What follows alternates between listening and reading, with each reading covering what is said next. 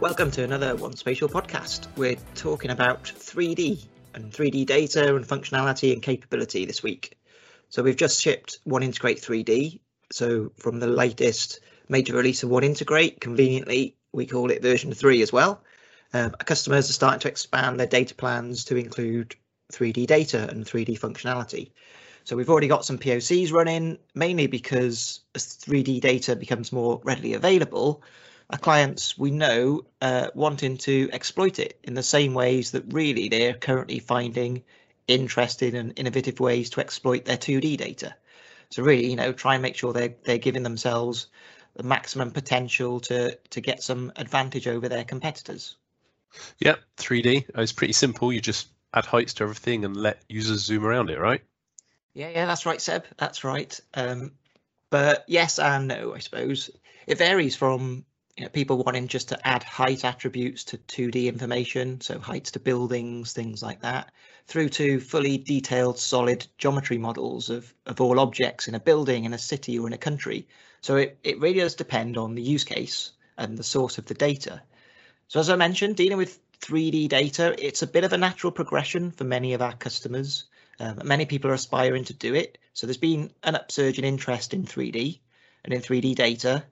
And it's now where we're going beyond the sort of visual use cases based on building outlines, stuff that's previously been like really focused on the viewing technology, may, maybe thinking about it taken from the gaming industry. So as our customers' ambitions are growing and their data strategies are growing, especially with the adoption of three D, the one Integrate three D capability we've put together has, has been really driven by making sure we've got a clear roadmap for our existing customers, them to keep their two D and three D management going and make sure they can do all their analysis work that they need to do on two D and three D in a, in a single no-code environment. Um, so as I mentioned, originally a lot of the three D work that we've been looking at was driven by visualization and in the, the G I S space, and I think that's where you get the, the G I S and C A D combination. We had some of the C A D designers wanting to, to use this for viewing their constructions, architects for viewing all their plans, computer gaming industry, as we mentioned, online mapping. Think about the Tour de France that's just happened and um, systems and apps that you now use when you're going out in the field on your bikes, on Strava, and they all start introducing quite nice three D visualizations to what they do. Um, but we're working with our customers to move them into a really a true three D data management and analysis phase. Yeah, and it's a very much like in two D, so the original move from digital mapping to spatial data. So it started as an easier way to make paper maps for visualization, but eventually the digital data itself has become the product. And from that, you can use it for analytics and automated processes. So what are we seeing as the use cases for three D data beyond visualization then?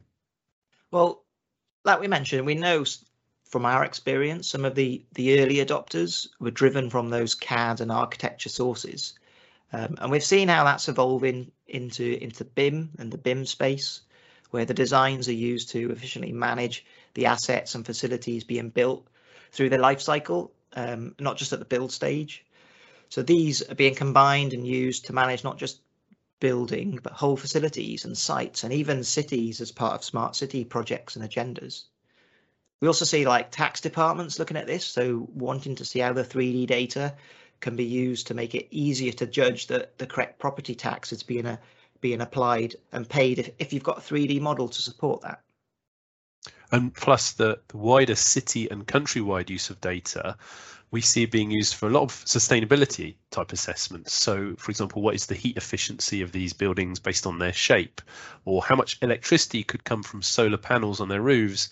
And you can judge that based on the size of the roof, the slope, the orientation. And then from that, you could combine it with electricity network data and then analyze where is capacity needed compared to where it could be generated from. That just helps to plan future networks. Um, but let's face it, the first question that if someone's installing central heating, they ask you what volume are the rooms. They don't ask you what does the building look like. That's, that's true, and that's a great way of, of kind of phrasing it and thinking of that, I think. And it's these demands that are given data providers such as national mapping agencies the business case to produce three D data. When it was just visualization for tourism or for looking at nice things on Google Maps and like the apps we talked about before, it was harder to justify, I think. but efficient facilities management, accurate taxation, and generally sustainability planning are tipping into like must-have capability for people now. Okay, so getting back to the data, how are people capturing it? With with two D, it's traditionally been digitizing historic maps, sending out field surveyors, capturing from aerial photography, or more recently using sensors on cars or drones. And the things you mentioned there, for, for three D, there's similarities, Seb. So field surveys and stereo imagery still being used. Um, more recently, LIDAR scans to generate point clouds. But also other sources coming in, such as we've talked about C A D models being used um, for the for the design and then the actual management of sites and hospitals and things like that, and them getting added into a, a city or a national model. But that brings spatial and model integration challenges. Yeah, that's where we often first get involved, is creating, integrating, and then validating and cleaning up all these different sources of data, two D, two and a half D, three D, so that it can be used effectively. And at that point, essentially it becomes a master data management problem. So you're integrating data, but also doing it automatically and being able to keep it synchronized, because those data sources will continue to change as they just keep up with, with real world change. So with one Integrate's um, no-code rules engine capability, that's a unique way to provide high-performance validation and enhancement of the data. So now that this capability includes three D, then it expands what it can do. Um, and we also see that the, the added processing demands of three D data um, are much higher. So a three D geometry can often be ten times the size compared to its two D equivalent. Um, so that makes one Integrate's scalable, secure performance even more important, because that then enables national level automated processing that other tools may not be able to cope with. You mentioned two and a half D, Seb, and we might as well clarify what we think that means at one Spatial and what, and what it does mean. So for vector spatial data, two D means storing an X and a Y value on each vertex of a point or sequence of those that then make up a line or a polygon geometry. So a building we could also think of as having a height attribute, but it doesn't actually have to be part of the geometry. Some users might want to just store the height um, as a, an extra attribute on the feature, but going another step further, other users might want to store a height or a Z value on each vertex as well as alongside the, the X and the Y um, value. But really what this means from a, a two and a half D perspective is this gives you a sort of flying carpet. So often the Z value is just a passenger of the vertex in addition to the two D geometry. But that means that two lines that pass over each other think they intersect, because in two D they do. And you can't have vertical things because the two D part of it is invalid. Then full three D geometries not only consider these X, Y and Z values or heights during all the interactions, but they allow vertical geometries and, and higher level concepts to start to be introduced, such as forming solids from the faces around the features. And then you can use those to calculate the volumes of the solids. So we've just added all this three D capability to uh, one Integrate rules engine and one Integrate three D. Um, and this is and a lot of this capability is also available in our real world four D product. And that lets you visualize and explore and interact with all these different data types um, efficiently through a web browser. So much infrastructure in the utility sector is also a, a good idea and a good example and, and use case of this. So where two and a half D data exists for a lot of equipment, it's often held as two D center lines, so your pipes and ducts, with an extra height or depth value. Um, but rather than being true three D, this is where three D analysis could benefit from volume-based problems like trench planning, which is much simplified when true three D data is available. Similarly, when constructing new underground structures, those plans can, could be compared then to existing underground assets to start to find real true clashes between the different data sets. Yeah, and we we expect that all types of data, they'll continue to be maintained for the for this foreseeable future, two D, three D, um, and maintained in parallel. So we have to be able to use them together and also validate and cross-reference and synchronize them appropriately. And that synchronization is another example where one Integrate is often used. So you use rules to check within data sources and across the different data sources. You spot errors and inconsistencies and also automatically fix the data if it's safe to do so according to your rules. And this give some cross-fertilization. So for example, two D data is used to split up three D buildings into apartments, or the other way around. three D data can come in and act like a change detector to identify the two D data that's out of date and can be more precisely positioned, for example. And so that drives improvements to the two D base map. So for three D analysis, our customers need to ensure that data is good quality and that you can imply, you can still apply all the same types of spatial checks in three D as well as two D, um, but do that in a single processing environment. So combining three D data with two and two and a half D data literally adds another dimension of data, and that supports a more joined up view of people's world. And we all know that, you know, the world is three D in, in, in real life after all.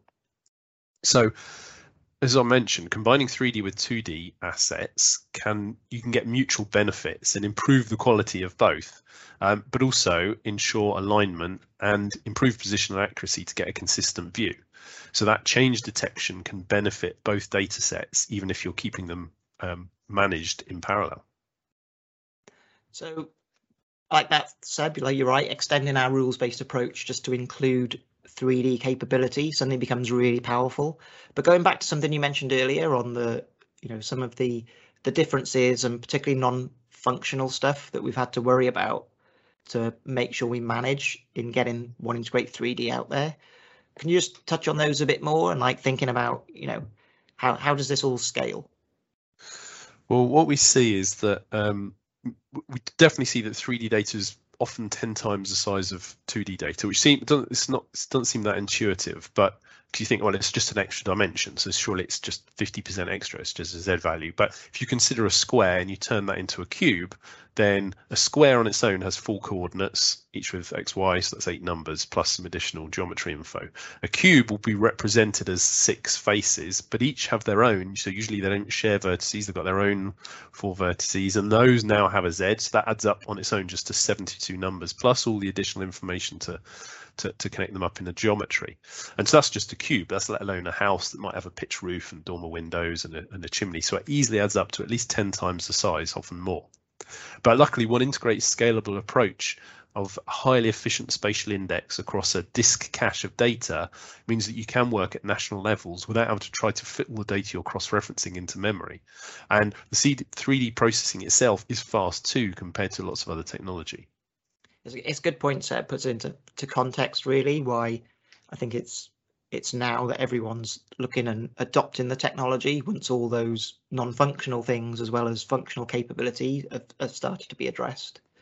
So we, we've talked a bit there, like you mentioned, one Integrate three D as, as one of the tools that we use, but we've also got the, the applications um, like real world four D that we use, I mentioned earlier, to sort of analyse, explore and make decisions about the data. And that's where, as you've described, that combination of two D and three D data gives you that almost business solution for looking at asset management and, and building management. So that's where we look to bring all that data together, make sure that, you know, in the in terms of real world four D, as it starts moving into facilities management and the B I M space, it's as much about the two D and the three D graphical data as it is about all the other descriptive and documentary information that you need that's related to those assets.